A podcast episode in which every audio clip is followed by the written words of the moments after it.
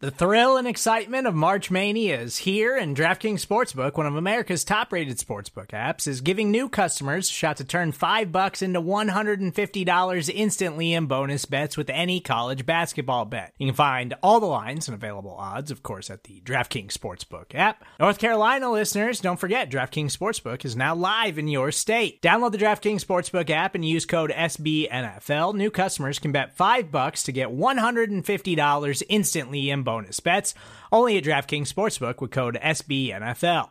The crown is yours. Gambling problem? Call 1 800 Gambler or in West Virginia, visit www.1800Gambler.net. In New York, call 8778 HOPE NY or text HOPE NY. In Connecticut, help is available for problem gambling. Call 888 789 7777 or visit ccpg.org.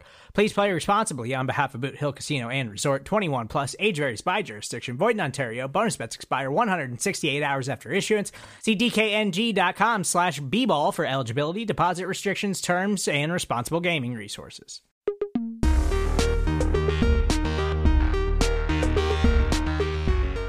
Welcome back to another edition of NFL University, the show where we educate you on all things across the National Football League landscape.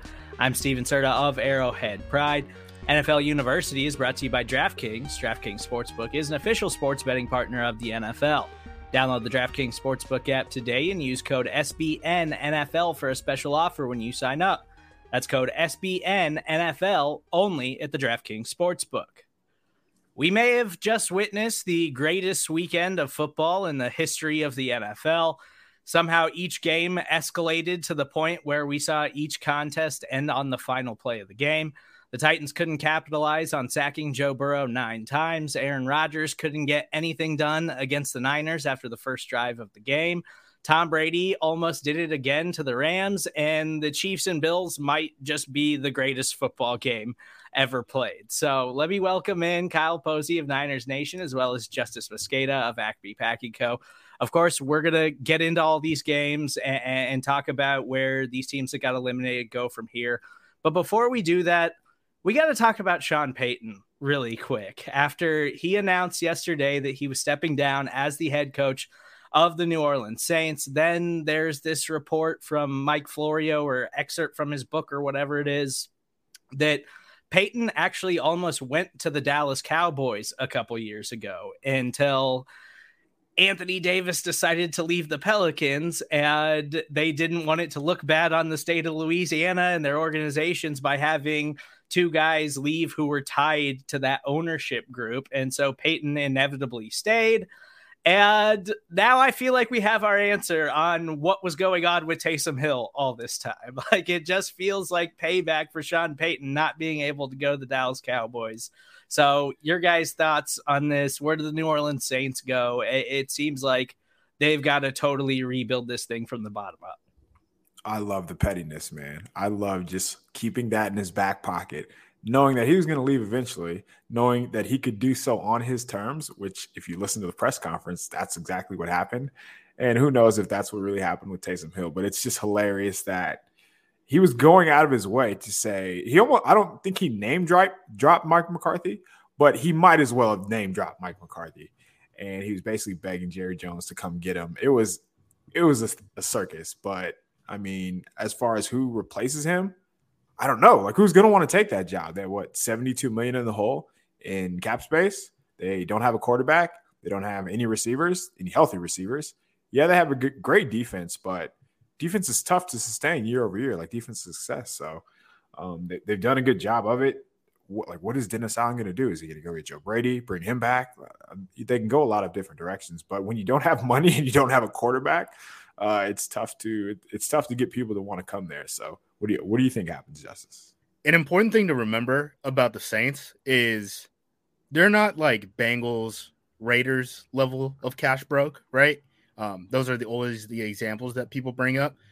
But the Saints are a pretty small operation as far as NFL teams go. Um, their stadium situation isn't the best. I know they got, you know, they sold the naming rights, uh, you know, uh, to Caesars for a decent amount of money over a long period of time. But there's a lot of issues with this team, just like structurally from like a franchise perspective. Like we only have to go back a few years ago before, uh, you know, Gayle Benson or I, I think her uh, last name is Benson. I, I hope that's right. Um, she she got this team off of you know her third marriage and stuff, and the kids were pretty mad that you know they kind of weren't involved in this type of situation. So this is kind of new territory for the Saints, and I think you know going back to uh, the Anthony Davis thing and how you have a guy running both an NFL team and an NBA team for you at the same like that doesn't happen anywhere in sports other than you know with these franchises. So there's a lot of unique things I think with New Orleans in general. I would say as far as the coaching search goes, like you just have to treat this like a full blown rebuild. I mean, there's no other way around it. The the crazy thing is, you mentioned, you know, did did Payton even name drop McCarthy? He did. He was in a weird way. He said he like threw his phone against the wall when Mike McCarthy was hired in Green That's Bay right. over him.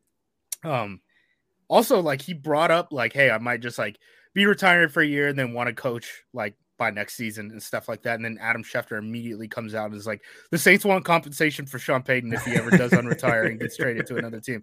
Like, that's very weird. Like, we can all see what's happening here, right? Like, he's taking a year off. He's telling the Saints, no, you actually go have to hire someone else. When Mike McCarthy ends up falling on his face again, he's going to get all of the money from Jerry Jones. Um, you know, there's obviously ties there. I mean, if they were at the point where he was almost going to get traded to the Dallas Cowboys as their head coach, and that that excerpt too, you know, basically said like Jason Garrett wasn't going to get fired unless you know Jerry Jones knew that he could get Sean Payton, and then he ended up canning him, and then wasn't able to get Sean Payton in the trade, and then it was like, well, dang, we we actually have to go through a real co- coaching search now. Mm. Um, so I thought all that's interesting, but what a mess, man. Like, how messy is this league right now? Everyone is leaking everything. I feel like we've never gotten such a good look at like what's happening behind closed doors as we have recently. I know it's total speculation, but you're never going to be able to convince me that this Taysom Hill thing wasn't Sean Payton just giving two middle fingers to the organization for not wanting him to leave. Like now that this has come out, that that it makes all the sense in the world because if you watch Taysom Hill this season, you were just like, what? Why? Why are you guys paying him so much money? Like, what? He's a special teamer. Like, like he's a special teamer, who, gadget player. What? What are we doing here? It doesn't ever make any sense. And then, you know, Michael Thomas, who I think it can still be a good wide receiver, but he basically hasn't been healthy and played in two years. So I, I, don't even know. Last time we saw that guy healthy, he was one of the best wide receivers in football, and I, I don't know if he's that guy anymore. So it their defense is kind of like aging itself out a little bit here as well. So I, I just don't see like where there's any cornerstone building blocks for them as a franchise. It's time to tear it down and, and figure it out and move forward because that era is over and, and it kind of ended in spectacular fashion. And that offensive line too is going to start. You know, hey, they're going to have to find cap space and some of those guys are probably going to come from you know the strengths of your team just because you're paying them so much. Michael Thomas thing is interesting to me because there's a lack of trust there with the organization. We talked about this before, uh, you know, in like September or whatever. But if he doesn't trust the medical staff, are you going to fire the entire medical staff, pay out all their contracts, and then hire hire new guys? Like, again, this is a pretty cash broke team. Like, I know someone who's worked with the Saints before that was like, yeah, they get mad if you like take stuff out of the cafeteria, not like take it home, like take it out of the room. Like you got to oh eat the stuff. Yeah, like trays. Yeah, like like they're inventorying the trays. yeah, man. Like it it's that kind of a vibe there. Like the fact one of the reasons I think Sean Payton and Mickey Loomis were able to have so much success is because of how kind of hands off that whole operation is, and because you know even Sean Payton talked about it in the presser where he's like everything is working linearly, right? And I think when you're such a small operation, and you control so much because there's only so so few people in power that you're able to do that a little bit more easily. So I think if you're New Orleans, the guy you want to look at, like I, I know everyone wants like the hot shot play caller, etc. I think if you're hiring a head coach to be a head coach of the New Orleans Saints, you want someone who's going to build a program, right? Like you want another guy who's like a Parcells type of guy. I think, you know, if, if Dan Campbell didn't leave, you know, a year early, he probably would have been a really good hire for this team. Um, who to look at now? I mean, That's as good of a guess as anyone. I mean, I'm just going to say Jim Caldwell. I, I, every team should hire Jim Caldwell, honestly, in my opinion. I mean, I, I think he's probably the best coaching coaching uh, candidate out there. Um, he's wanted to be a head coach for the past couple years. He just hasn't gotten the opportunity. Um, I, I really do think that he would be a good hire, but I don't think this team's going to pony up money for like a Jim Harbaugh or anything like that. So I don't know who they're going to get. Well, that makes sense why it would be Dennis Allen, right? Just because he's in house. Um, he's been the DC since has experience. Yeah, yeah, he knows he knows everything about that organization. He knows how they want to operate. He was a head coach once upon a time. Obviously, he doesn't want to look back on those years, but I'm sure he gained some experience. It was a decade ago, so he should be wiser. And again, it's a money issue, and they're not going to have to open up the checkbook for a, a name like Dennis Allen. Yeah. We'll continue to monitor what the future looks like for the New Orleans Saints, but let's get into these football games. Uh, I think me and KP had a lot more fun this weekend than Justis did. Could say that. I want to start with the Niners and the Packers, and the Niners defense was just absolutely exceptional in this game. Uh, DeMeco Ryans like hat, hats off. He was absolutely fantastic. He had a brilliant game plan to slow down the Packers offensively. So let's start with a look at the Green Bay Packers, and I want to give you the floor here, Justis, to get get your get your pain out, let out the emotions, whatever you've had building up in you over the last couple of days, because this was a this was a letdown by your Green Bay Packers. Before he goes, real quick, I want people to know that after the Packers lost, Justis was tweeting about trading for Derek Carr. That's how much pain he was in. And three first round picks. That's the minimum. I saw what Staff I, I, saw I saw what you got for uh, Matthew Stafford. We can get three first round picks in Derek Carr. I also just tweeted recently Ben Albright said that, you know, he wouldn't be surprised if Marcus Mariota signed with Green Bay if Aaron Rodgers walks. And hey man, as far as the bad options go, signing Marcus Mariota as a free agent or trading for Derek Carr is about as good as it's going to get in Green Bay over the next year if if Aaron Rodgers does walk. Um, special teams. I mean, not just special teams. Everyone talks about special teams, and then the people get mad and they're like, "You're absolving Rodgers of playing like crap." Rodgers had like eighty percent completion percentage before the last two drives of that game. I thought San Francisco did one a really good job of getting after the quarterback. They beat up on that offensive line all day. Um, they were able to limit explosive plays with their secondary, which I thought was a little surprising. They took like one shot at Josh Norman and they ended up missing that down the right sideline with Davante. But what really mattered was the two special teams plays, you know, just getting the damn kick, just not not blocking the inside lane guy, and then uh, you know, the long snapper, just not blocking Jordan Willis at all, and then having that thing blocked. That swung 10 points in this game. And then, you know, when crunch time came down, Aaron Rodgers just didn't have it in the tank and he just went hero ball and he missed wide open guys. I mean, that last uh, heave to Davante Adams where he throws it to him deep down uh, the it's like the right seam. He's double covered, right? He's totally clamped, totally bracketed. Um, the other two guys running routes on that play are just butt naked, wide open, and, and I think that's the toughest thing. I ranked the pain earlier this week of all the Packers playoff losses. I think this comes two just because this they shouldn't have lost this game. They shouldn't have lost this game. It shouldn't have been on Aaron Rodgers' shoulders. It shouldn't have been so obvious that the 32nd team in DVOA on special teams would lose a game because of special teams. Like these issues should have been resolved earlier this season, and they simply didn't do it. And LaFleur came into the press conference on Monday and he was like, uh, you know what? We actually have been so busy, we haven't really even had time to think about if you know we're going to fire the special teams coach. No one wants to hear that. And then after the game on Sunday, or was it Sunday or Saturday? I'm, I'm they I played on Saturday. Saturday. feels like a year, KP. It feels like a year. On Saturday, he was like, "Well, obviously, I got to like start, you know, being more hands on with the special teams unit." It's like, of course, mm. you should have been. This is another thing we talk about with like how money operates with franchise and stuff. Like Green Bay isn't a rich team by any means. Um, they don't have a billionaire owner to be able to kind of like fund some of the things. LaFleur wanted to hire Rizzi um, from, you know, he, he, ended up signing as a special teams coordinator with the uh, New Orleans Saints. The Packers balked at a $1.5 million contract for a coordinator. And then they ended up having the 32nd DVOA in the league in special teams and ended up losing because of said special teams. So great you saved what, like a half a million dollars and you ended up getting sent home after an MVP season where you had the number one seed without a playoff win, congrats. Good job, Mark Murphy. Well, um, the 49ers special teams has been a disaster all season. Kyle Shanahan, different, different class, different class. This Packers team is. Di- I'm gonna have a post on APC at some point when I get through the film of just like all the mess ups, and you guys are gonna be shocked because it's gonna be like eighteen thousand words. So I mean, jeez. so I mean, on the last play of the game, if Robbie Gould would have missed that field goal, they probably would have got another chance to kick the field goal because they didn't have enough players on the field.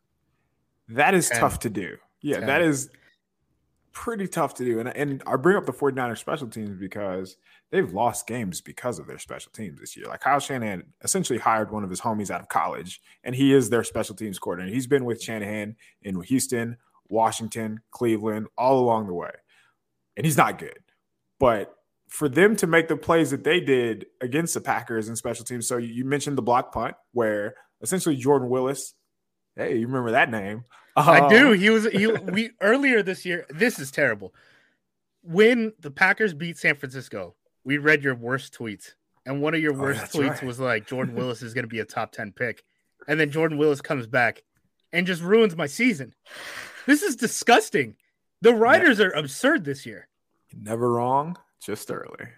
Um, so that happened, and he makes the long snapper essentially look like a 10 year old. That's you don't see that at the, the professional level.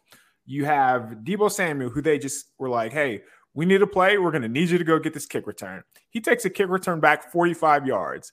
That hasn't happened all season. Like, yes, you're going to put Deebo back there, but he's never really had a, a return over 20 yards. Um, they blocked a field goal at the end of the half. So the Packers don't get points on a drive where they had a 75 or 76 yard completion. Yep. Again, that's not normal. That's not when Kyle Shanahan called a timeout for him right before that play. Yes. To give him the time to be able to go down and clock that. Yeah. I mean, disgusting. Terrible. The, like a gut punch. I, I know it wasn't like a down to the wire, crazy shootout, crazy collapse like – the uh, 2014 NFC Championship game, which shouts to Secret Base. Did you see they put out the video of the 2014 NFC Championship game like yesterday? They were just waiting that? on the Packers loss. I, I I'm gonna strangle Stephen Godfrey. I'm gonna do it.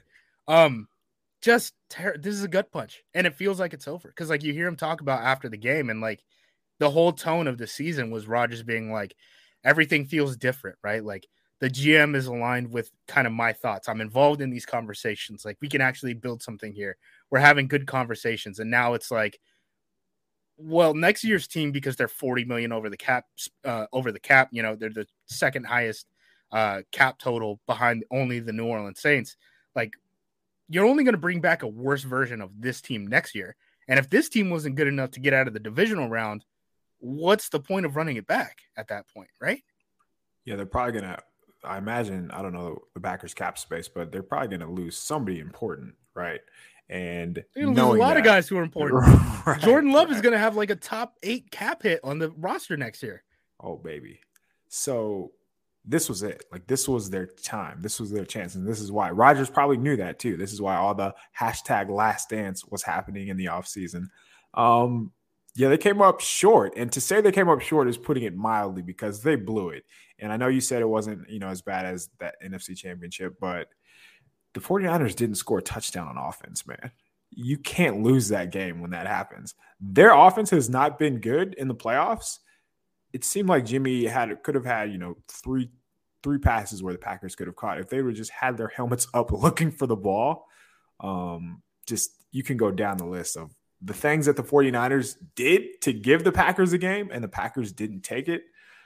Yeah, you can't do that. One seed at home after saying all year, like, hey, we got our home game. It's going to run through us. We're going to win. The fans are finally back in the stands. Lambeau weather, Lambeau mystique.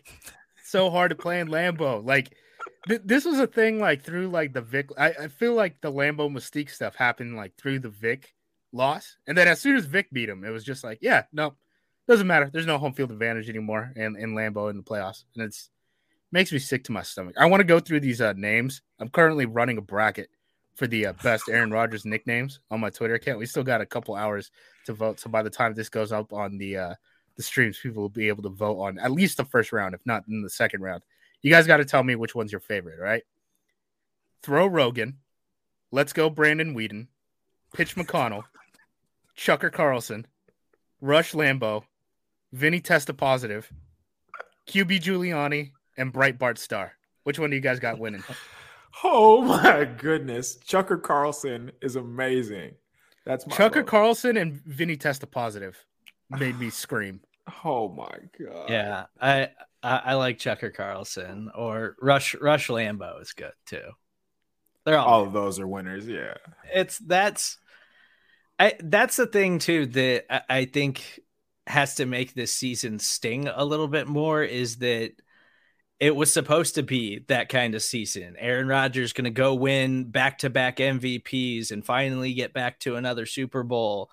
But then he's out here saying what he's saying every week on the Pat McAfee show or whatever, and like going out of his way to just publicly be a disagreeable person. And then to be like, everyone was rooting against us because of my personal vaccination status. And it's like all of that culminated into like, yeah, we kind of were. We were rooting against you because you were making it so easy to dislike you. And then on top of that, like you talk about football teams and you got to coach three phases of football. And I don't think it's hyperbole to say that was quite literally the worst special teams playoff game ever. Like that, they lost that game because of special teams. I, I think uh, they they ran the numbers at Football Outsiders, and they said it's like top three since like the '80s, like any game special teams ever. So yeah, Wow. I mean that just a complete collapse, and that was already on top of a season where they were last in the league in, in DVOA and special teams. So So Yeah, real quick terrible. on old uh, Chucker Carlson here because it didn't seem like he wanted to get hit, and I'm not saying you know he's playing scary in the pocket, but when you mentioned playing hero ball, when you mentioned just kind of heaving it down the field, once they started to get after him a little bit, he kind of changed. And I know you said he had a high completion percentage, and I'm not taking that away, but it seemed like there were instances where he would rather, hey, get it out of my hands because I'm not going to hit the ground right now. And even on a couple of times where it looked like, you know, obviously he's at this age, he's not the same Rodgers he once was, but um, he, he might have been able to take off and he was just like not as willing to. And that's why I think a lot of his numbers weren't as good as they could have been. But he, I think it is fair to point out that Rodgers does deserve some of the blame for this. so I, I rewatched I watched the All 22, I think on Monday, um, and I, I went into the game kind of thinking the same thing. Have you seen the All 22, KP? Yeah. I thought a lot of the checkdowns were the right calls. Like his guys just weren't open downfield. Like Aaron Jones getting 10 targets or whatever he ended up getting. Like there's very few of them that you look at and you're like, ah, that wasn't the right thing to do. Or he, you know, that the right side of the line was getting their butt kicked. And that's something that really surprised me going into the game. So you remember the first Niners uh, Packers matchup. Yosh Nijman is the third string left tackle because uh, what was it? Elgton Jenkins got hurt, and Bakhtiari obviously like he's played like 28 snaps the entire season. Um, Yosh Nijman came off the bench, and people were like, "All right, I guess he's gonna have to go," and he did a really good job. Um, he's a pretty good pass protector, um, kind of like a dancing bear type, not really like a downhill kind of like run blocker. I guess I would say he's not a people mover, but he can protect you in the pocket, right? They had him on the bench. They played Billy Turner at left tackle, and when it came up, um, Matt LaFleur said, you know, Billy Turner didn't take a snap at left tackle during the bye week, and the reason for that is they assumed that David Bakhtiari was going to be able to go. So they reshuffled their entire offensive line. They moved Billy Turner from right tackle to left tackle, brought in the backup right tackle in Dennis Kelly, who got his butt beat the entire game by Joey Bosa, instead of playing Yosh Nijman, who was, you know, looked good last time around. So that was kind of weird. And then they also, you know, didn't play Royce Newman, the rookie, who was, I think, like, uh, he he played, he started 16 games. I think he started every game until the Lions game at the end of the season. Um, and he was on the bench. So like you have two guys who are contributors for this team in terms of pass blocking. Um, Newman struggled a little bit against stunts and stuff, but I think there was a better offensive line situation out there that you, you could have, you know, thrown out in ter- terms of the lineup, and they just simply didn't. They they wanted to get Dennis Kelly out there so that they could run the ball more, and then they got 60 yards running the ball in Lambeau weather when they didn't they weren't behind at all during regulation. It wasn't time. It wasn't until the uh, clock's at zero. So just Maybe, a uh, disappointment, man. Maybe Shanahan's real um, hero is just being able to find defensive guys and not offensive guys. You know, maybe LaFleur is just not that guy. Maybe DeMeco Ryans, Robert Saleh. Um, his tree The is maybe defense played good. guy. Settle down. and Settle down. The Niners didn't score anything. the offensive offense. guys. That uh, are- And what it comes down to is Jimmy Garoppolo doesn't even need to throw touchdown passes to, Dude, find Jimmy- ways to the win fact- games. The last six quarters of Jimmy Garoppolo got them to the NFC Championship game is insane to me. Coach That's of the year, insane. baby. Coach of the year. They're gonna get smoked by the Rams. They're gonna get destroyed. So if if the if the 49ers defensive line doesn't go off like they went off against the Packers, they're gonna get smoked. So I, I want to talk about the Niners for a second here because you know they do one thing I feel like you can say uh, about this regime is like they do have a, a style of player that they like to draft offensively, defensively, in the way that they've gone about building this roster. Like they are just a big physical football team, and, and that's how they kind of want to uh, approach the game. And that's you know Kittle, Deebo Samuel on the defensive side of the bo- ball, uh, Nick Nick Bosa, Arik Armstead, like those playmakers are, are just physical freak type of NFL players. And you know, going into this football game, I was thinking it's you know Aaron Rodgers is just going to test that secondary. I, I I think that he's gonna he's gonna push them and he's I gonna bet give the them over on confidence. Allen Lazard. And- Allen Lazard got Yeah. one target. One and I, catch. I And bet the over. I put sixty dollars on on 39 and a half when MVS was ruled out. I was like, Allen Lazard's gonna go off. They're gonna have to double Davante. They got no one else who can cover. I mean, Allen Lazard's just gonna eat, and then he just he doesn't get a look at all the entire game. Yeah, it was just I I think some of it was on Rodgers, but like the 49ers defensive game plan, like you got to bring that the rest of the way because you can't rely on Jimmy G. And it was incredible. Like it, it was just incredibly impressive to watch them do that to the Green Bay Packers. Yeah, I think the good news is the defense has played that well and not like to historic levels against a Hall of Fame quarterback, but they, they really have been one of the better units uh, the past month or so. They did in the second half against the Rams. They, they did a really good job of shutting Dak down. And obviously, what they did after the first drive against the Packers, and even in the first drive, it's not like you know they were getting gashed. They were just missing tackles or kind of guessing wrong on some of the runs up the middle. So um, it didn't really seem the, like the Packers were going to sustain success. Then they come back on the second drive, and, uh, and you're like, oh, maybe they really are going to do this. And then the forced fumble, and then after that, they kind of realized this is who we are. You know, we are good, and then from there, their, their good players took over because you know, as as much as we want to talk about DeMeco Ryans, who has been incredible, they have some unreal players on that side of the ball. And when you can have guys who can dominate at every level, you are going to be good on defense. So I, I mean, that's why I do think they they will uh, be fine against the Rams. If if Jimmy takes him to a Super Bowl, what happens with Trey Lance? My my team might not need a might need a quarterback, so I'm kind of interested in this. Uh, You have a quarterback, and you will develop him like the rest of us. nah, no thanks. I, I'd rather I'd rather go a different route. Rodgers for Lance. Who says no? Oh man, I'm sure Shanahan would take that. But um, that's a great question. There is we're four quarters away from Jimmy Garoppolo being in a in a Super Bowl for the second time in three years when he probably isn't going to do much in the NFC Championship if they do win. Like he's he's going to have what one or two drives where he does something really well, probably at the end of the half or the end of the game. But outside of that, because we have a lot of evidence saying that he's either going to turn the ball over, miss a guy, or do something where you're like, come on, man, seriously.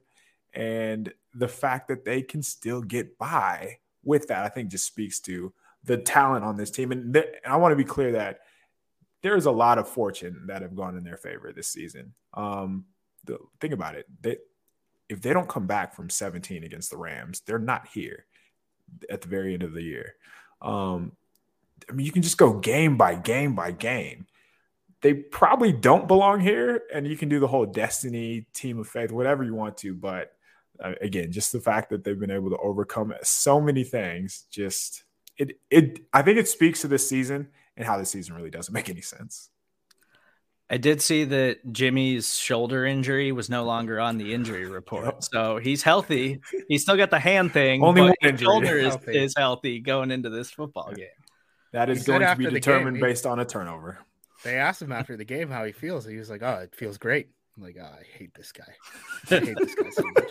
One one more thing I want to touch on, um, real quick, just because I think it matters uh, in the context of this game and kind of moving forward. So David Bakhtiari wasn't able to pra- or play, you know, basically this whole season. He got a couple snaps against the Detroit Lions. That was it. Um, had an ACL injury, non-contact injury on New Year's Eve uh, last season. Um, they just came out with the, he, he had a sit down talk with Aaron Nagler with uh, Cheesehead TV, and they were able to kind of talk about like what's really gone on here now that you know the season is over because they were so hush hush about what went on. It sounds like Bakhtiari's knee is not a structural issue at all. It's just like he's just like getting fluids in his knee constantly. Like they're having to drain like four ounces of fluid out of his knee every day. Um, he's had a quote in there saying like a nurse said, you know, we've never drained so much fluid out of a knee before. And he's like, what am I oh. supposed to say to that? Like, cool, thanks. Like, like. So, so imagine hearing that and thinking you're going to go on to the field. Like, imagine what it does up here having to hear that. That's imagine being the head coach of the Green Bay Packers and not having Billy Turner take a single snap at left tackle during the bye week because you think that that guy's going to be able to play. Like, dude, it doesn't seem like it. He's had two surgeries. He had a follow up on it just to clean it out a little bit. Nothing structurally, but man, this guy is basically on the first. He basically just finished the first year of his four year, uh, $92 million extension. Um, their dead cap is 39 million if they want to move him away. So they can't even move. They can't do anything with Bak's contract as it stands right now. He's still going to have a 23 million dollar cap hit next season. and Doc, yeah, and Doc McKenzie, who like is like the ACL guy, right? Like he's the guy that everyone talks about with like your dude gets hurt, you send him to Doc McKenzie. He's the he's the uh, Packers uh, team doctor, and Doc McKenzie is like, I'm, dude, I don't know what the issue is. Like, it's not a structural thing. Like we try to fix it, and like his knee just keeps like inflating like a balloon, and there's nothing that we can really do about it right now. So hopefully that gets better moving forward. But like that could be a huge deal, man. Like if if this guy plays 28 snaps and he doesn't end up looking right, and this issue doesn't go away, and it ends up being 28 snaps on a 92 million dollar contract, like that that's going to be like one of the worst deals ever. And like those are the type of things cap wise that Green Bay is working against, right? Not beyond De'Vondre Campbell being a free agent, Rasul Douglas being a free agent, uh, Davante Adams being a free agent, Aaron Rodgers being on the last year of his deal where his cap number is just astronomical. Like all of those things are in play. Yeah, it's tough to cook the books when you're working with that. And they feel they feel like the post double doink Bears and the post Super Bowl Falcons in terms of being able wow. to you're you're already paying the stars so much money that you're really gonna have to go in like stars and scrubs mode. So like Gutekunst, man, buddy, you better nail down that draft board. Nail it. So we'll keep an eye on the Packers off season. Uh, I, I'm sure it's going to be a wild one as we monitor what happens there with their cap situation, Aaron Rodgers, Davante Adams, all of that stuff. I want to get into the incredible football game between the Kansas City Chiefs and Buffalo Bills that lived up to the hype in a way that football games don't always live up to the hype. 25 points scored in the final two minutes of regulation to force overtime in this game. Patrick Mahomes got them in the field goal range with 13 seconds left on the clock. Him and Josh Allen were both just absolutely exceptional, playing at a, as high of a level as you're ever going to see any two quarterbacks play against each other in a football game. This was whether you're fans of the Chiefs or the Buffalo Bills, this was jump up and down and scream in my apartment just because this is an absolute insanity. Like this is just an absolutely nuts football game between these two teams and I told you guys last week, like I thought the Bills were going to win this, and they absolutely did everything they possibly could have to win this football game. At the end of the day, Patrick Mahomes just did things that people aren't supposed to do. I think when the NFL made all these rule changes to favor the offense, like this is what they had in mind. This was the best case scenario, just because think about the pace, uh, think about the throws that you made downfield, the throws you saw downfield. Um, probably two of the best arms in the sport. I mean, top two, top three, top four, the things that these quarterbacks were able to do and were able to get away with. And the fact that we were just like, yeah, yeah, they did it. we're we're so used to Mahomes being great that we sleep on a lot of his greatness, and I don't think we should do that, man, because he's incredible. Uh, he's a he's a lot better athlete than given credit for because of what he does with his arm. And then, I mean, on the other side, Josh Allen. I don't know when he did this because at one point this year we were talking about like is he like was last year a one year wonder? Was that was last year just a flash in the pan? And sure enough, uh, he's he was coming on strong, coming on strong, and he plays well last week, obviously. But what he was the way he looked last week is like, oh, he's here to stay. Like he's the real deal. He is really freaking good. And going back to Mahomes, the Bills I don't think they're as good as like the number one defense people were propping up to be, but they're a team that really doesn't make a lot of mistakes, and they were making mistakes against Mahomes. And I think that just tells you uh, how dangerous they are. Did you guys see the clip after the game, or it was recently posted about Travis Kelce just talking about, hey, we should do this, hey, we should do that, hey, if you do this, and everything he said was work like worked. It's almost like he was speaking it into uh, existence. It it was a fun game in the sense of high talent, a lot of offense, a lot of points. Um, I feel like a lot of the overtime talk distracted us from that, distracted us from probably being the greatest game that we've seen. I think this was better than the Chiefs and the Rams a few years ago, but yeah, I, we're not going to see another game like that in a long time, I imagine. This felt like the AFC Championship game, right? I was watching this and I was like, whoever wins this is they're definitely beat the Bengals. Like win it all, probably. They're yeah, they're definitely beating the Bengals. Yeah, I mean, if it's Niners, I mean they're going to be whoever Jimmy G's hanging tough, baby. was going to be a five point favorite the Super Bowl. Yeah, I mean this game was really fun. Did you see? uh did, Stephen, you gotta you gotta talk to me about this. Was the Chiefs fan who I saw there was like a TikTok that that someone posted on Twitter.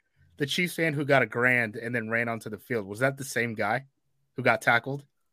Uh, I don't know if that's the same guy. I, I, saw the video of him getting tackled, but like somebody gave this guy a thousand dollars in cash and then he ran on the field. I get that's what it looked like in the TikTok. Yeah, he was he was like he bas- it was a guy filming and he tells his buddy he's like, "Hey, thousand dollars, you go run on the field right now." And then the very next clip is just uh Stefon Dick or uh uh crap. It was. My brain it was Stefon Diggs. Yeah, I, I, I tricked myself Diggs, on the Diggs brothers. Diggs threw a shoulder at him. Yeah, he just he clocked him, and then yeah. uh, what's his name, Dion Dawkins or whatever, just grabbed the dude's shoe and just threw it to the sideline. He's like, "No, you don't get your shoe anymore." yeah, I I saw the video of Diggs just square that dude up and take him out. Uh, I did not see. Is the, he a better I, corner than his brother? Let's start the discourse now. Maybe a better tackler. yeah, it was just insane. Like, yeah, I, agree with KP. I don't think we're ever going to see a football game like that replicated again. And, you know, going into it, the Bills defense, I get they were number one DVOA defense in the NFL this season, but the argument of competition and who had tested them, they're still a really good defense. But from the very first snap of the game for the Chiefs and, and really Josh Allen, too, you could see like these guys were both playing at another level. And what it reminded me of is, you know, with the Bills and what I started to think about during that game is what we've accused the Chiefs of over the last couple of years, which is kind of sleepwalking through the regular season because you're just so good that you can win games that way and then really turning it on in the playoffs. That's what I kind of felt like when I was watching Josh Allen because I was like, you you scored six points against the Jags earlier this year. like, what is going on right now? And it kind of felt like maybe that was, you know, the Bills made it to an AFC title game last year, and they were like, we're we're not good enough. We gotta we got to get more pass rushers. We got to be able to put more pressure, and we got to p- play better defense. And so they went and drafted a bunch of guys on that side of the ball to try to beef that unit up. And they did, but then Patrick Mahomes just said, I'm going to use my legs in a way that I haven't used my legs this season. I'm going to make you guys remember how mobile I am. And no matter how much pressure you put on me, I'm just going to escape it and keep finding ways to make plays. And they both did it. Jo- Josh Allen's the best running quarterback, I-, think, like physically since Cam Newton in his prime. Like that, that dude is just when absolutely running QB sweeps like on first and 10. You're like, what the heck? You got to no defend shot. this all three downs. Yep. Like you have no, no shot. So I, am glad you guys brought that up because that's where I was going to go next. you can tell when a player's locked in and when they kind of flip a switch. And Daboll pretty much giving the ball to Allen on the early downs tells you that, all right, this is my guy, and you're not going to be able to stop him. Some of those fourth downs that he was converting, where he, you know, pumped it, ran to the sideline, and just kind of ran through guys. We don't see that, man. That's not normal. And again, like because it happens so often in that game, I feel like we, we didn't get a chance to really appreciate the plays that both of those guys are making. Mahomes is, I tweeted this, the most the, the most unathletic athletic person that I've ever seen. He is he can run, but it looks like he can't run. Like he can get up to top. speed. He looks like quickly. he's running with a beer can in his hand and he's that's, trying not to spill it. Like, yeah, like he's waddling, like. man. It's yeah. hilarious. But he's moving fast, like he's running away from dudes. And I feel like um the longest scramble that he had last game was the first time where I kind of saw him like put his head down and try to push into another gear. Like, oh, Pat's like trying this game, man. So it, w- it was awesome to see. But again, yeah, I think I don't know if we see that again. Uh, I feel like moving forward to the next game. So now they have Kelce, uh, who's not coming off the COVID list, and I, I just think they're gonna they might drop fifty on the Bengals, man. Stephen, do you think the Blake Bell third down where he was running the option? Do you think that's because Mahomes got rolled up on that one time on the the QB sneak? Because I can't think of any other reason why you would not have Patrick Mahomes under center on a third on a third down. Like so, it just doesn't make sense to me. A hundred percent Andy doesn't do quarterback sneaks anymore. Like since it's just like that happened since, one time, you broke my quarterback. Yeah, never again. Since that one play where Patrick Mahomes dislocated his kneecap on a quarterback sneak, Andy Reid does not run them anymore. How like long they, ago was that? That was in 2019. Think um, about that. yeah, like that he he just simply does not run them anymore, and it is frustrating because even when they ran that play, I was like, all right, Andy, like, come on. I know you're dialing things up and you've been incredible so far this game, but like, just give it to Clyde. Like Clyde only had a few carries and he was breaking off 20 yard runs. Like that's and what Clyde's Blake for. missed the pitch read too, which yeah. is the worst part where it's like, hey, here's what we're not gonna do. Have our second string tight end go under center and then mess up the option play, and we're gonna lose a playoff game because of it. Like that that would have been a terrible ending. Like, no, yeah, when, we gotta come they, up with something better than that. Don't get that cute. When they threw the ball to Clyde, he like ducked under one tackle. Like, where's this been? Who is this guy? So maybe it was, you know, the right time. But what what do you think about Jerick McKinnon? Because this guy out of nowhere has been like their legit RB one, and we talked about a little bit last week where crazy what happens when you have a running back who can create in space, and uh, he he's taken he's helped. Obviously, this this offense is already on another level, but they're just so much better with him in the lineup. It's they have to get another pass catching guy who's got that kind of like explosion because Clyde just doesn't have that, in my opinion. Like he's just when you watch him run, like he just doesn't have that type of explosiveness, and they've never really utilized him in the passing game that way. And and part of it, I think, is eh, he's just a bad pass blocker, and so he's never used been used that way in his time here in Kansas City, and so it's always kind of been Darrel who they used, but he was hurt out last week. Jerick McKinnon came in, had been on IR for most of the season, and it's like this is a dimension of their offense they totally unlocked with Jerick McKinnon, and it's incredible to watch because I, I've been missing that part of Andy Reid's play calling for a long time. Like the screens that he dials up. That's what I was going to say. It's the screens so, where yeah, best screen, like, best Ty- screen caller in the game, man. Tyreek on jet be... motion, and uh, you know Jerick McKinnon. You can take it to the yeah. house on a screen like that. Petrifies you, man. It was a staple of the Alex Smith offense, and they've missed it for a little bit. And I think Andy just kind of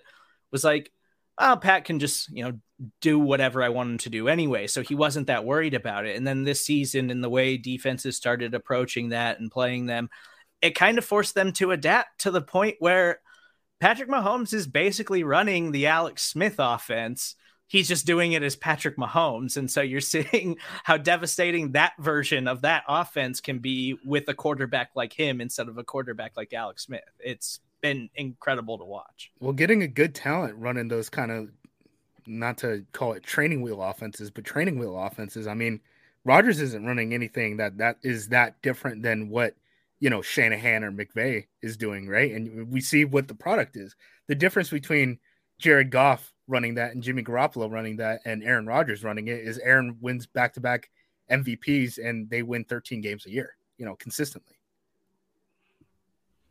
Yeah, it's it, has it, been incredible to watch. I don't think they should like give Jared McKinnon another contract or anything. No, uh, no. because that dude can't stay healthy. Why didn't they have Jerick McKinnon under center? He was an option quarterback in college. He sure was. Yeah, I too obvious. He ran the damn up, option. Andy. Blake yeah. uh, Blake Bell. I saw him play at Oklahoma. He never went under center. Never once. Maybe it's Andy loves the tight ends under center too for some reason. He's done it with Travis Kelce several times. Travis Kelce threw a touchdown pass in that divi- or in the wild card game against the Steelers. Like he loves the tight end under center. I, I don't know why that's his thing. So it's, I'm sure he got too cute. He he got he got that one passing touchdown to Dontari Poe, and then was like, I can do anything. Yeah. Well, these Kelce are, threw a TD drawings. last week under center, right? Yeah. But the so, last time, the last time they let Kelce actually throw a pass, he's been under center multiple times. The last time they let him throw a pass was a few years ago against the Giants, where he just uncorked one and it didn't have a chance and just got intercepted. and so they just they just stopped letting him throw it until that playoff game when Andy was really feeling himself. So Kansas say Chiefs move on. They take on the Cincinnati Bengals. Uh, let's take a quick timeout, but when we get back, we'll get into that Bengals Titans game here on NFL University. I have some exciting news for you, class. Your time starts now. NFL. Crash course? This doesn't happen very often. You're going to enjoy this one. Welcome back into NFL University. I'm Stephen Serda of Arrowhead Pride, joined as always by Justis Mosqueda of Acme Packing Co., as well as Kyle Posey of Niners Nation. Breaking down all these divisional playoff games and everything that happened in them and, kind of projecting what these teams are going to look like moving forward and, and the teams that advanced on in the NFL playoffs. The Cincinnati Bengals took down the Tennessee Titans. As I already mentioned, it also came down to a, a late game field goal. Um, the Bengals won this game, but they weren't necessarily super impressive offensively. I, I, they, they, did enough uh, against a team in the Tennessee Titans that I think we all had plenty of doubts about and, and didn't think they were truly the number one team in the AFC. But the Titans did sack Joe Burrow nine times and put all kinds of pressure on him throughout the day. I, I think it. I think when you look into it, though, it was just Tennessee's offense hasn't been that good this year. T- T- Ryan Tannehill has struggled quite a bit this year. Derrick Henry was back and he had 20 carries, but he just couldn't get anything going. I I felt like the Titans were leaning a little too much on Derrick Henry's back, and he's the key to unlocking this entire thing and us going on a Super Bowl run or something like that. I lost so much money on Ryan Tannehill this weekend, man. No, what you a, did. You did. I thought Richard Johnson was the only guy who put money on on the Titans. We were making fun of him in the group chat the entire time. The, the so, weird thing about the the Derrick Henry thing, right, is D'Onta Foreman was able to get 100 yards like regularly. Like I don't know why we good. Right. And he was the one who had the long run in this game. So, like, I don't know why we thought he would take the step up. I really didn't like this Titans team. I, I, I thought the Bengals were going to win coming to this. I think, you know, if the Raiders would have been in the spot, they could have won. Tannehill played terrible. I know everyone wants to talk about how sloppy the offensive lines look, but like Tannehill is the guy who really like stood out like a sore thumb. Other than you know the Packers uh, the the Packers Niners game where both of the quarterbacks were having a rock fight. Like Tannehill had the worst game of the weekend, I thought. So I didn't watch that game and come away thinking the offensive line is the reason the Titans lost. I didn't watch that game thinking maybe if they you know played Foreman more, they would have won. I watched that game thinking if Tannehill could just complete a freaking pass, they would they would have won. He missed early in the game. They took a shot down the field. AJ Brown's running like five yards behind the cornerback, and he overthrows him by like a mile. That's a think about it. Stafford hit that on third and twenty. Um, in the playoffs, those are the throws that you have to make if you want to win. And he just wasn't giving these guys a chance. He was throwing slants like down in the dirt and his receivers are going to have to go down and get it. Like even to bail him out, so you're not even getting yards after the catch is something that they predicate on. Um, he just, yeah, the, the, interception near the goal line on a screen when you're throwing it near the line of scrimmage and the DB catches it in stride. Um, he turned it over again later in the game. He just didn't look good, and I, I don't know. It was, it was weird. I thought the I thought the Titans would win because they have the better coach and Vrabel for. I think over the course of the season, it seemed like whenever I watched the Titans, he was always pressing the right buttons. And I felt like on the other side of the ball, the Bengals coach, Zac Taylor, is I have some strong thoughts about him, but I feel like he is a guy who goes out of his way to hold the Bengals back, I guess is the, the best way I can put it. And for whatever reason, the Titans couldn't make him pay because if you watch the defensive line all game, like they were killing the Bengals up front. And again, another part that right side of the game, line, dude, every time. Hey, Burrow needs hazard pay. This is disgusting. He he's having to throw and turn his back, man, to protect himself. Like that is not okay. But that was happening a lot. And Jeffrey Simmons on the inside was just wearing them out. So I thought that was going to happen all game. And I, I thought they were going to be able to limit the Bengals from, you know, the big plays. And of course, you know, Chase was able to break one, but it, it really comes back to Tannehill. You just can't you can't play that poorly and expect to win. And that's exactly what happened. To your point on Taylor, I watched this game, I rewatched it on all 22, and it's still the same issues of their disjointed offense. They go under center to run, they go in the gun to pass. Um, that was kind of after the Marcedes Lewis fumble, that was kind of the issue with Green Bay too. Because if you don't have a great offensive line and you're going against at, at the very least solid pass rushers, and they know when you're in the gun you're going to be passing, you're already giving them a cue. right? off. Yeah. So like you look at the right side of the line in this Bengals game, and there's no reason why you're wondering like, hey, why are these all, all three of those pass rushers going off? Why is Harold Landry looking pretty good? Um, when Bosa's doing the same thing to Dennis Kelly, and it's like, how how does he know the passes get? You know, it's going to be a pass. Why is he setting so hard in the backfield? It's like if your offense is so disjointed in that way, and you're not balanced in the way kind of these Shanahan type of offenses are, like that's going to kill you. I, I I think the other thing too that I came away thinking is like, Burrow's that dude, man. Remember earlier in the season when um Joey Bosa was talking about Derek Carr, and he basically said like hey man, you hit that guy a couple times, he starts acting different, right? Burrow took so many damn like hard hits. These weren't scrambles that were like minus one yard line. He ran out of bounds, right? Like he was getting clocked and he kept fighting. I don't think this team is going to beat Kansas City just because I don't think they have enough talent, frankly. But Joe Burrow's like that dude. I, I think that mentality is going to take him like a real long way. Real quick on Taylor after Chase broke that one in the first quarter, he gave him the reverse on the next play.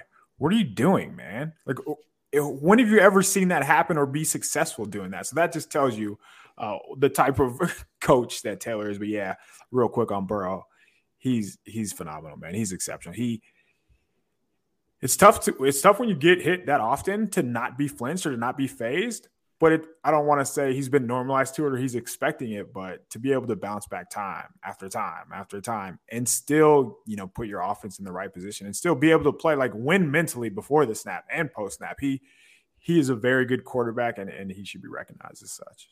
And he carries himself that way too. It's it's not right. even just on the field, it's off the field, right? And you hear all the stories about him at LSU where he's like MFing like NFL DBs basically in practice, like his first year just getting bullied there and stuff like that. And I don't know, man. Like he he's a little I, I didn't realize it was gonna be like this. I think part of it is because LSU's offensive line was pretty solid. Um, you know, in the SEC, and then last year he just didn't have really any. He didn't have Chase, right? So like, what, what kind of flash that a slant isn't to go however long that that chase play went. So I think there were some missed things on the evaluation. You know, coming out, I think the people who liked him compared him to like Romo or like Dak, and he might be playing at a higher level than either of those guys have played. And this is coming from a guy who once, you know, Dak, the beginning of the season when he was, you know, injured and stuff like that, I was like, he could operate like Drew Brees, but obviously that ended up falling down as the season went along. Um, Joe is like that dude. Yeah. Joe Burrow is proof that momentum is real. Yeah. How dare you? How dare you? yeah.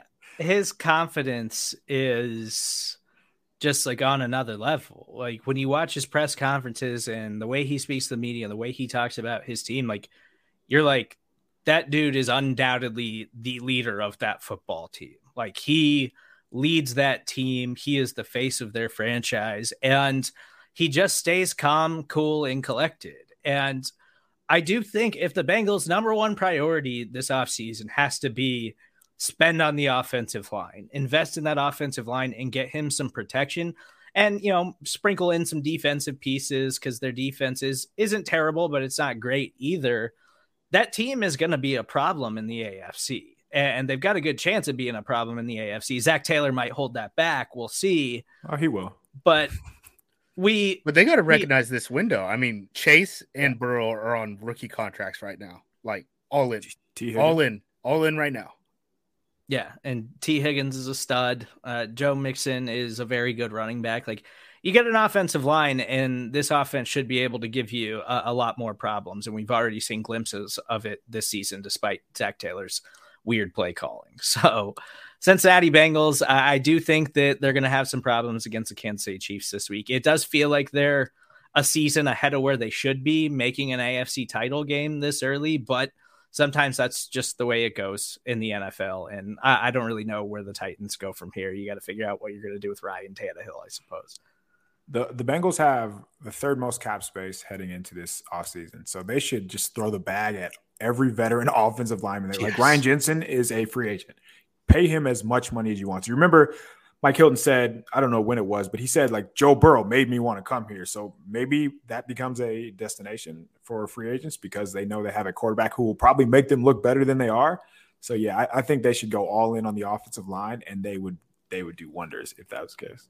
If you're a right tackle hit free agency between the Chargers and the Bengals, both having money and both being Man. in these windows, buddy, the price the price is going up. The price is going up.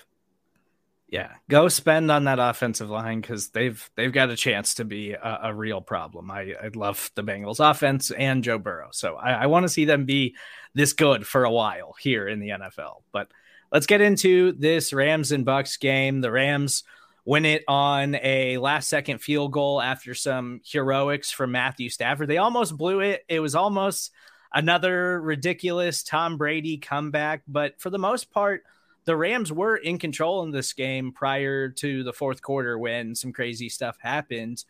I think the Bucks offensive line uh, without Tristan Wirfs was just simply too injured. Uh, the Rams pass rush for the second consecutive game was just lights out, and they were giving Brady problems all day long headed into this one. But he's Brady, and he'll still find a way to hit Mike Evans for like a 50 yard touchdown in the fourth quarter with Jalen Ramsey on him. But my biggest takeaway from this game wasn't the Rams pass rush in their defense and the way that it was playing against this team because you know you trade for Von Miller, you already have Aaron Donald, you do that, you you trade away those assets to have this type of playoff performance from Von Miller where he's been fantastic so far in two playoff games. It's the question marks that I had about Matthew Stafford at the end of the season where he was making really bad throws. Man, Stafford has been good in the playoffs, and they needed him to save them at the end of that football game and he just hit Cooper Kupp deep on a perfect football and got them into field goal range. Like Matthew Stafford, if I if I had to pick what my number one Super Bowl matchup would be, it'd be the Grow Chiefs up. and the Rams right now because of the way Matthew Stafford is playing. So Stafford's been bonkers against the blitz, and that's been the case all season. I've been waiting for a regression to hit, and it just hasn't hit. So if it hasn't happened yet, it's probably not going to happen. Teams they they come at him, and like in this in a similar sense as um, Burrow, he really doesn't flinch, man, and he just uncorks it. He will let it fly down the field, give it a uh, give a chance to Kupp, and Kupp usually makes a play. Uh, he made Bowles pay time after time after time when he bought the blitz. So I think, um, if anything, Sean McVay should be the blame here for the Bucks comeback because up until that final drive, the Rams had an 85% run rate in that game. Your quarterback is Stafford, who's been cooking against a Buck secondary that's making mistake after mistake. I think McVay needs to understand that he has a quarterback who can actually throw now, and you can use the entire field as opposed to staying in your your typical conservative shell. But once he does that, and if I would say if he does that, the Rams will be in the Super Bowl, but we don't have enough evidence to say that he will. But yeah, man, Stafford is amazing. Uh, Kupp is Kupp. It's, it's it's cool that they're they're featuring OBJ now, and I I do have my you know I'm a little hesitant to, to think that they'll be able to block the 49ers. But Stafford's going to make plays down the field because he has all season. He did against the 49ers the last time they played. And I mean, he, he had a couple interceptions that game, but I don't know if those are, you know, those are going to be plays that are sustainable. How crazy is it that basically we, we, we think, you know, the favorites for both of these championship games only won because of clock management. I mean, time management was huge in both of these games. I mean, the fact that they went full zero blitz in that situation against Stafford, who's the best, like like you said, he's the best like one to two to three progression quarterback in the league this year, I think. Um, outside of you know the Arizona game, the first time when he was just missing balls, the accuracy wasn't there. Which happens, like those it, games it, happen. It happens. One game you can you can deal with that, and then when he was obviously dealing with a ton of injuries. Other than that, he was he's been the best, you know, one to two to three progression type of quarterback, you know, this season. Um, blitzing that guy in that situation is insane. And I know people are like, you know, Bowles, he's a blitz heavy guy. He's a blitz heavy guy. There's ways to blitzes and play zone behind it. Like there's so many teams that play, you know, three back, three deep, three under stuff. Like you you can do that. You could have a safety, just a guy who can rally and tackle. And if they throw into the middle of the field, guess what? You tackled him. You didn't give up that damn touchdown. At least you survive, you know, another play. And then um in uh, you know, the Bills game, obviously, like the squib kick, that was kind of weird, especially when they have all three timeouts, which I think is the super underrated part of that, right? Like you look at the difference between the end of that game and the end of uh, Dallas and San Francisco, the difference is timeouts, right? Um, and then the Bills just playing super conservative throughout, you know, that that last drive, just letting Mahomes kind of move their way down the field. Like that didn't make any sense to me. I, I, I think some of these teams. So Tampa went end of game play, right? They went end of game play. If we get a sack here, it's over. If they get Right. a touchdown, we lose. That was too aggressive. Whereas you look at the Bills and they were like, yeah, just move the ball, you know, 40 whatever yards down the field and burn your timeouts and make it a field goal. That was entirely too conservative. Like in those situations, you still have to play football. That, that I know it's quote unquote situational football, but with these quarterbacks performing at the way that they are, especially in these, you know, win or go home type of games, you still got to play football. You're not playing end of game plays until literally the final play.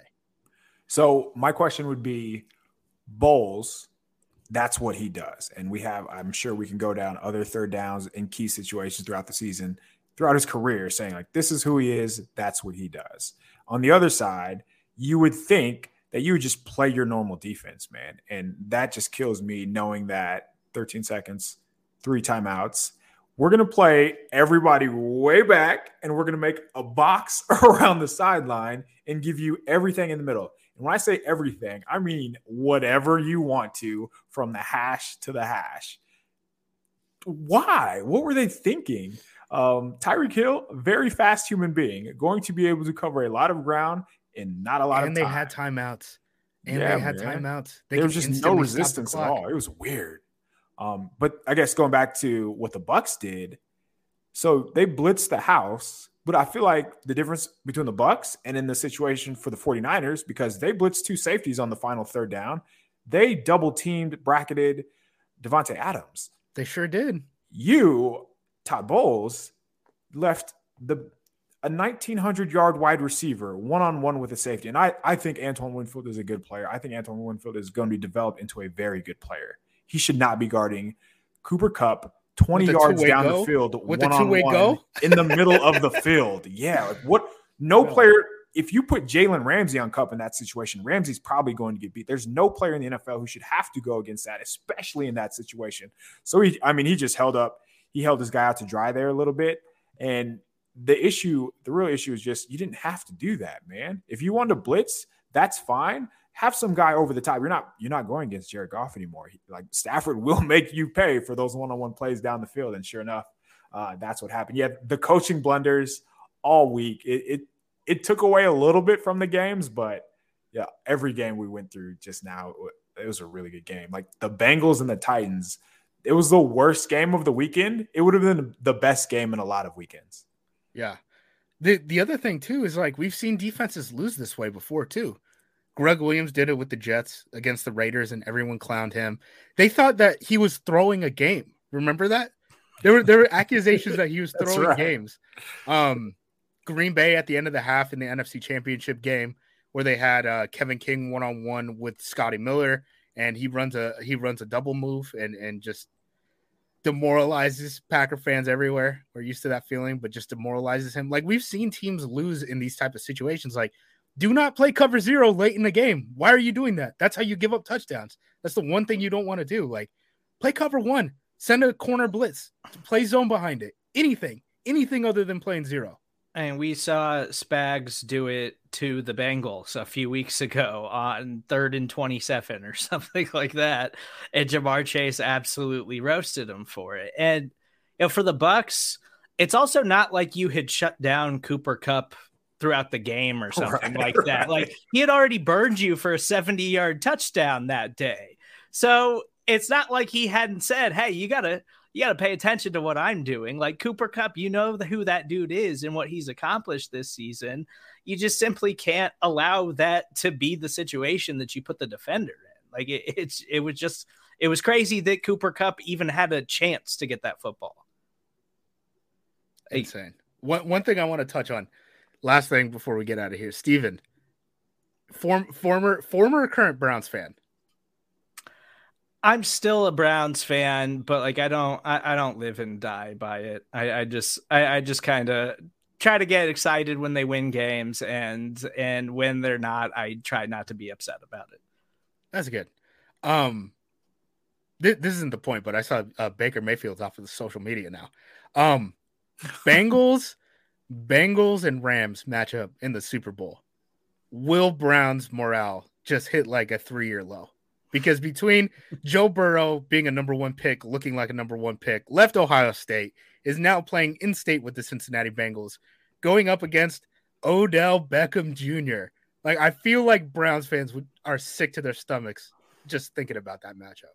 Well, and you're going into an off season where the debate's going to be whether or not you give Baker Mayfield a contract, and yeah. do we do we give him fifty million dollars or do we cut him? I don't know. It seems like a hard decision. yeah, that's like, whoa, gonna, we're going to be having those conversations here in a couple of weeks. Uh, no, I, I don't think it's a new low point because it's been worse with no no positive outlook in sight, and now I, I do feel like this window is feeling like it's like already closed on this Browns roster uh, because you were banking on Baker Mayfield being that dude, or at least Turns out. a little bit, and now you're like, nah, he's not that guy. We're screwed. Look at the uh, quarterbacks in the AFC at the top. Yeah. And oh, and there's that, and the yeah. AFC's loaded with young quarterbacks. Yeah. Good luck, man. Yeah. Aaron Rodgers for Myles Garrett in two first. Who says no? no shot. Let's do it. Let's do it. Let's do it. Let's get him on the phone right now. Steve, so when when OBJ does well, like are you are you rooting for him? Are you happy to see him? Or or were you like a guy who thought he was washed? And I, and I don't want to put you under the throw you under the bus if that was the case, but at, at the time, were you a Baker or OBJ guy? Because it seems like there was you were on one side or the other. And then now, how do you feel about it? Oh, I've always been an OBJ guy. Like after Baker's rookie season, I was really into him. Like, yeah, let's go. Baker Mayfield's going to be awesome. And then he's just made me kind of like him less and less as we've moved forward. And I've always loved Odell. I was so excited when he went to Cleveland and it just never really worked out, and uh, I'm sorry that it didn't. But I was excited to see him perform well in against the Bucks this weekend. So I'm happy for Odell. He deserves it, cool. especially after the after dealing with Gettleman and everything in New York too. So I just got a Slack ping from RJ, who might be the only person on the NFL uh, podcast network who's doing worse than me. it's one, two, three, four, five, five messages in a row with no reply from me two photos, and it starts with, I know you know this, but man, McCarthy is such a fraud. Oh yes, you guys are gonna go down the rabbit hand, hole of rabbit handshake, hole. handshake emoji of just like pain, yeah, pain. Yeah, um, yeah, he jumped off the Mike McCarthy bandwagon quick, but he got ran over by it. He yeah, fell he out. It backed up, yeah. and then put it in reverse. Yeah, but thank you guys for listening to this edition of NFL University. Uh, we will be back next week as after we know who is in the Super Bowl and discussing these title games. So make sure you subscribe, rate, and review everything that we're doing on the SB Nation NFL show. If you have Spotify, you can rate and review us over there now. So please do your part there. You can follow Justis on Twitter at J U M O S Q. You can follow KP at KP underscore show. I'm Stephen Serda. That's where you can find me. We'll talk to you guys soon.